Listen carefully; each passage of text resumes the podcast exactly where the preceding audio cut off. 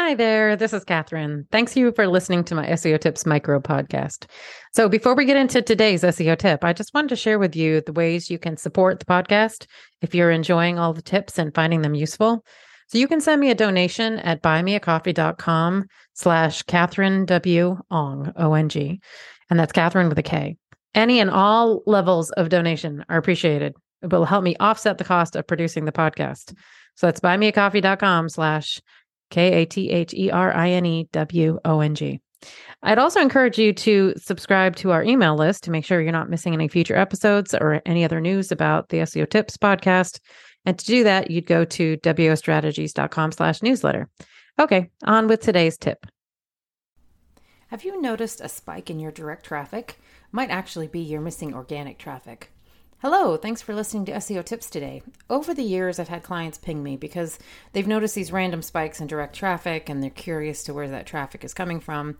You might know as a Google Analytics user that direct traffic is actually the bucket that Google dumps the traffic into when it doesn't know what source the traffic is really from. It could be somebody typing the URL directly, or it could be a bookmark, but most likely it's a traffic source where the attribution has just been dropped. And unfortunately, in many cases, it's organic traffic in disguise.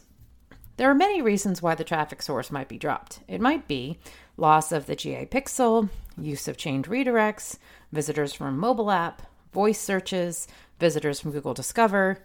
To check to see if some of that dark direct traffic might actually be organic traffic, I encourage you to do the following.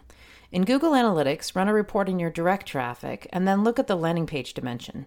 If you see landing pages which don't seem to be a page that somebody might visit by typing them into a browser, then you might have found the culprit.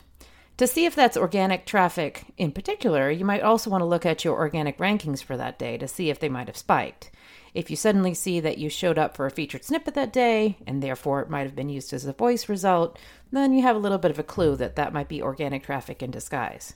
So that's your tip for today. Be suspicious of direct traffic spikes, as it's probably another traffic source that was misattributed.